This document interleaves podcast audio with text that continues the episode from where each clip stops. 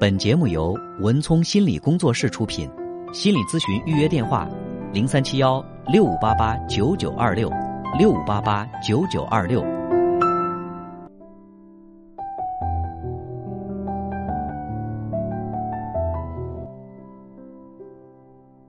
好，接下来进入我们今天的咨询室的故事。那在节目进行的过程当中，欢迎大家继续拨打零三七幺六五八八九九八八来参与我们的节目。有请我的搭档高翔。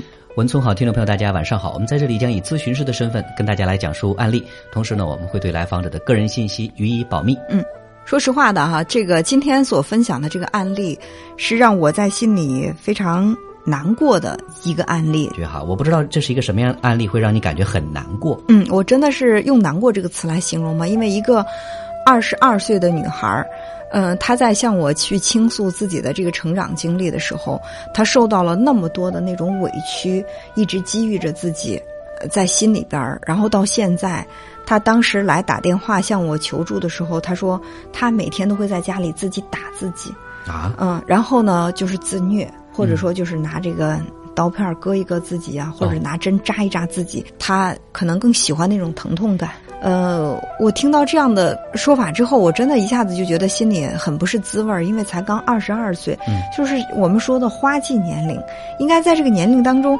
是人生最美好的一个阶段，应该去享受这种阳光雨露爱，就让我们想到这个二十二岁这个年龄的时候，应该是很明媚的。到底这个女孩经历了什么，会让她那样的一种自自虐？对，然后自己讨厌自己，然后要自己惩罚自己。我就问她，我说。为什么会这样？他说我也不知道。我说你这种状态是从什么时候开始的？他说从很小的时候就开始了。我说很小是小到什么时候？他说嗯，大概是初中吧。嗯。然后我说那初中这个时候你的家里又发生了什么事情呢？他说小学六年级的时候，嗯，爸爸去世了。啊。我说哦，我说真的是一个很让人心疼的孩子啊。我说那妈妈呢？妈妈在我一岁半的时候就自杀了。哦哦！我当时一听到他的这个家庭情况，我就立刻就有一种说不出来的心酸。我说真的委屈你了，孩子。没想到我就说了一句委屈了你了，孩子。他在电话里一下子哭了有大概四五分钟。就这句话，可能对于其他的小孩来说是最最普通的一句安慰。嗯，他说，但是对于我来说，这是我没有听过的最温暖的话。最温暖的话，他说我真的特别感谢你。嗯，我觉得就是为了你对我说的这句话，我打电话，我觉得都值了。嗯，就这样说。哎呀，当时听的让我在心里好不是滋味儿啊！我说，孩子，我我很想知道啊，从一岁半你妈妈去世那个时候，你还没有太深刻的记忆，到现在这么多年，你是怎么过来的呢？他说，我说我我说我虽然我不太想去触碰你的这种伤心事，但是我还是想。了解一下，当初妈妈为什么在你还那么小的时候就选择用那种极端的方式自尽、自杀，用这种方式离开人世？到底她的生活当中经历了什么？我说你了解过吗？他说没有人跟我说过原因，但是大家都说我命太硬，是我把妈妈克死的。我说为什么会把妈妈这种行为归结于是你把她克死？你才一岁半，你根本什么都不知道，你对这个世界可以说是。你是一个最手无寸铁、最没有力量的人，你怎么能够去把你妈妈克死呢？嗯，其实对于我们很多人来说，哈，我们出了问题之后，总是习惯于去找原因，而且呢，总是习惯于找到我们认为的最简单的这个原因。这样的话呢，我们好像这个问题就找到解决了。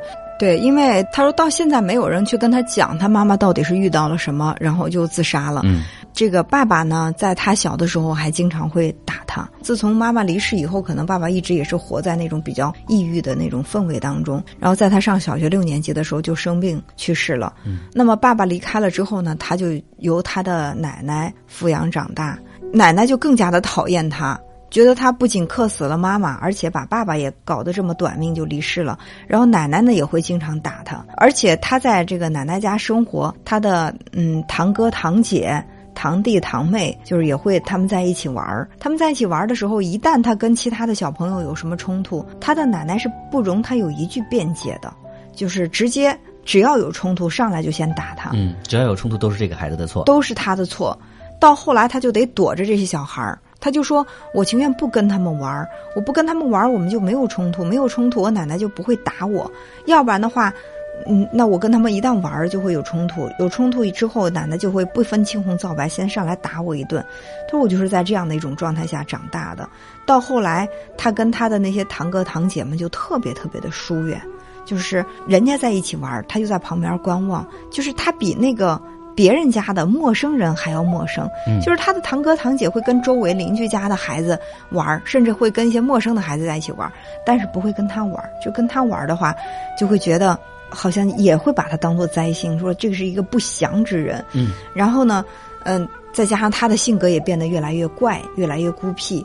就逐渐的就变成了一个自我封闭的人。对，就好像时间长了之后，慢慢这个孩子就跟显得跟他这个家庭、跟所有的人都格格不入了。对，后来就勉强上完初中，就完成了这个义务教育之后，就没有再读高中，就出来打工了。出来打工之后，他的这个奶奶就反复的去跟他讲，说我养育你这么多年也不容易，然后家里边你爸爸生病也欠了不少钱，那意思就是你这个打工的钱，你要给我，你最起码要。拿出相当一部分来给我，来还我这么多年养育你的这个债。然后这个女孩呢，就在外面，因为也没有什么太多的技术，然后就是在这个工厂里去做这个流流水线上的工人。然后呢去打工，然后挣钱，每个月都花很少的一部分，然后把剩下的部分全都会寄给奶奶。然后奶奶除了要钱之外，就是基本上就相当于。这个世界上没有她这个孙女儿一样。嗯，他说有的时候，他说老师，你要有的时候，我会故意的把给奶奶汇钱的时间往后拖一拖。我说为什么呀？他说我就想看一看。我如果说这个钱没有把它按时寄给奶奶的话，奶奶会不会再想起来？哪怕她是打一个电话过来问我催着要钱，我觉得也毕竟是家人给我打了一个电话。嗯，如果说我总是按时按点的把钱汇过去的话，我好像就是从他们的世界当中消失了，就是完全连一句问候都没有。只是定点把钱汇过来而已，就对，仅有这点关系。对，所以说他说有的时候我就故意的说拖两天，然后他们就打电话说：“哎，这个月发工资了没有啊？为什么没有把钱打过来啊？”他们催我。一次两次，然后我再把钱打过去，就是用这种方式来证明一下，我还是这个家庭当中的人，我在这个世界上不是一个孤立无援的，就是跟任何人没有联系的一个浮萍，我还是有根儿的，我还是有家的，哪怕父母双亡，我还有一奶奶。虽然奶奶只是问我要钱，但是毕竟我跟她还是有血脉联系的。嗯，就是我听到这个女孩说这些的时候，我真的在心里面特别特别的不是滋味儿啊！我说，哎呀，真的是。太辛苦你了这些年，我说感觉，嗯，在这样的环境当中成长起来，你真的是很不容易了。然后这个女孩就说说，其实我也在觉得我是一个灾星，我是一个不祥之人。嗯，我克死了妈妈，然后克死了爸爸，然后呢，就是让奶奶嫌弃我。然后我现在呢，除了每天闷头干活，我跟别人也不来往。就是下了班之后，我就自己把自己关在自己这个小屋里面。也也不跟人交流，嗯，就是每天就这么过着这种日子。其实我不知道这种日子还有什么意义过下去。他说，如果说是什么让我支撑着我继续这样活下去，那我觉得就是，我觉得我跟我奶奶之间的关系还没有断，是因为我奶奶抚养我这几年，我人情还没有还清。如果说我不把欠她的债还完，我死了我也会不心安。这是这女孩对她自己生命意义的解读，就是这样的。对，就听起来确实很心酸哈。嗯，她找你来进行咨询的这个主要的目的是什么呢？她其实就是想摆脱这种痛苦的情绪。她说，因为不知道人生的意义是什么，然后每天呢都会每天都这么痛苦。对，还会惩罚自己。她好像就是想，你看，你知道，人哪怕是有痛觉，也比毫无知觉要好。对不对？为什么有的时候说我们需要一些这种痛苦？因为你毫无知觉，就处在一种麻木的状态。哪怕是痛的感觉呢，也会让我们觉得哦，我还是真实存在的，我还存在。所以说他会有一些这种自虐。但是他说我的人生如果说始终这么没有意义，然后就处在这样的一种状态之下，我觉得我很难支撑下去。也可能有一天我就真的是选择离开人世了。对，啊，他其实就是说我能不能有一种什么样的办法？呃，让自己找到人生所谓的价值，能够让我的生活状态再积极一点。然后我就跟他说：“我说很好哦，我今天你打电话给我，其实就是你迈出了积极的一步。对。你没有让自己在这个痛苦当中一直沉迷、沉迷、沉迷下去，而是说我还是努力的想挣扎着去寻找生活当中的一丝阳光。对，嗯。我觉得他想要摆脱现在这种痛苦，其实最大的一点就是他要撕下他是身上一个非常重要的负面标签，就是我是不祥的。哎，我是不祥的，我是灾星。嗯，其实事实不是这样子的，就像我刚才说的，呃，也许他妈妈自杀那个时候，家里人说为了找到这个问题的原因，他们简单归因于说因为这个孩子。嗯其实这是一个非常不负责任的这个做法。对，看起来说找到原因了，但是其实是把这个孩子推向了一个痛苦的深万丈深渊。是，对，所以说我们首先要自我揭掉呃身上这样一个标签。其实这个女孩子现在她自己就开始接受说我是一个灾星，我是一个不祥的人。对，啊，这就接受了说别人给我的一种自我暗示。嗯。如果说我们去轻易的去进行这个分辨了解的话，发现不是这样的。嗯，其实我觉得我们做咨询，呃，最主要的一个功能就是我们能够从一个消极的人身上去发现积极的点哈。我说，我想问一下，一个二十二岁的女孩，你觉得如果说不是成长在这样的一个家庭、这样的一个经历当中，你此刻你在一个父爱母爱都健全的家庭当中，你在做什么？他说那肯定是被爸妈宠着呀。我说对。我说，但是你现在没有，你虽然没有这些，但是你初中毕业以后，你就直接的开始工作了，然后你有这么多年的工作经验，然后你可能会有很强的这种生命力，嗯，把你放在一个恶劣的环境当中，你会有一种很强的自救和生存能力，但是把一个从小养在温室当中的一个姑娘。放在跟你同样恶劣的环境当中，可能很有可能他会表现的就是方寸大乱，也就你的生存能力会更强，你的生存能力比他强多了，对不对？我说在这样的一个恶劣的环境当中，你都可以挣扎着让自己生生存下来，这不是你身上一个很积极的资源吗？就是你是一个有动力的、有能量的人，你可以给你的生活带来很多很多的阳光。然后这个女孩说：“那我不知道我怎么样才能够让自己很轻松。”我说：“我想问一下，你认为你未来的生活？”你最渴望的是什么？就是我们抛弃一切现实的条件，我们去描述我们最渴望的、最理想的生活是什么？他说：“我最渴望、最理想的生活是我的奶奶，我就是还有包括我那些亲戚们，他们都不再说我是灾星了。”我说：“然后呢？”他说：“他们最好能够还以我为傲，觉得我很了不起。”我说：“不错啊，我这个想法很好啊。”然后他说：“然后呢？”他说：“然后最好能够。”他们有什么困难需要我帮忙，而我又能够帮到他们，嗯，他们就会更加觉得我了不起。他们再也不说这孩子是一个灾星，他们会觉得这小孩真厉害，真了不起，就完全沉浸在对未来的这种美好的这种描述当中。其实，我想高翔应该能够有感觉哈。这个孩子他还依然把自己的价值是拴在别人的身上的，对他就是说希望他希望通过别人改变对自己的评价，然后从而来树立自己的内在的这种自我价值。但是我觉得他能够认识到这一点，已经是一个很大的进步了。我们不急于求成，非得让他说。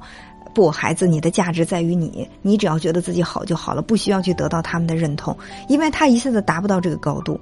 我说好啊，我说就按你说的来，你怎么做才能够让他们觉得这个女孩好，这个女孩好棒啊，这个孩子是我们家的骄傲。他说：“那我就是努力的工作，然后呢，我把自己混得很好。”我说：“不错，我说这些都很好，你都有可能实现。”他说：“真的吗，老师？我现在都二十二岁了。”我说：“我告诉你，我看到你这个年龄的时候，我羡慕的不得了。我觉得人生的一切一切都可以开始的。”我说：“你才二十二岁，你到我这个年龄的时候，你有无限的可能性。”嗯，然后当时就说的他很这个激情澎湃。他说：“老师，你知道吗？其实我学习还是挺好的。如果我要是再报一个什么班学习的话，我肯定能够考一个很好的学学历。”当时就是我，我奶奶不想供我读书了，并不是说我我不读书了，就说了好多自己，就是开始去找到自己身上的那个价值。我说肯定嘛，我说听你聊天，我就知道你是一个头脑很聪明、学习力很强的。